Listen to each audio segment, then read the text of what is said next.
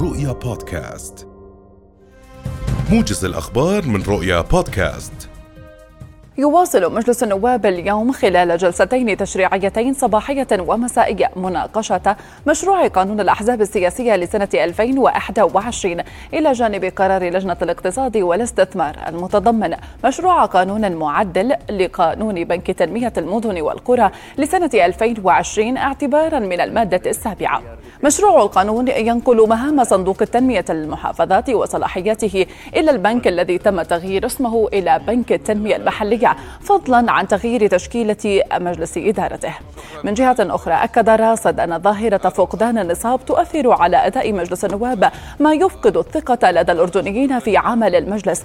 جاء ذلك خلال متابعته لمسار الجلسات النيابية في المجلس النيابي التاسع عشر.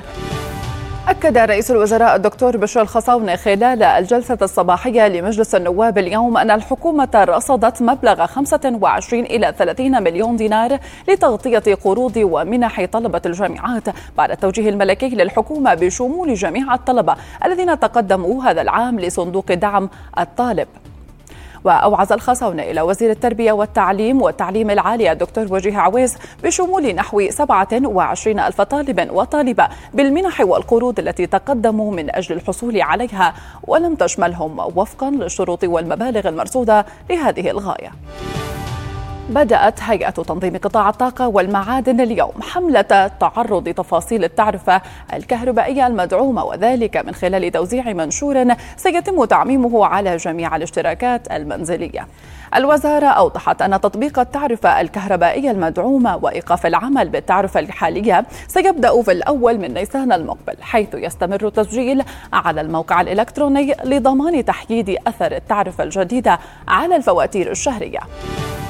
أكدت مديرية الأمن العام على ضرورة توخي الحيطة والحذر والانتباه من خطر تدني أو انعدام مدى الرؤية الأفقية على الطرق خصوصا الصحراوية منها.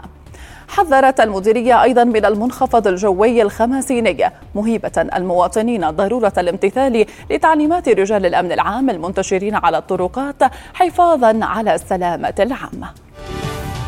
قررت وزارة الخارجية وشؤون المغتربين السماح لأفراد أسر الجالية الأوكرانية المقيمة في المملكة وأقربائهم بدخول المملكة من دون تأشيرات مسبقة ومنحهم إقامات مؤقتة لأسباب إنسانية. وضمن إجراءات محددة للجهات المعنية هناك. ومع تواصل العمليات العسكرية الروسية في أوكرانيا لليوم الحادي عشر أكدت وزارة الخارجية وشؤون المغتربين أن سجلات خلية الأزمة في الوزارة لم تسجل أي وجود لأردنيين في مدينتي ماريوبول وفولنوفاكا الأوكرانيتان.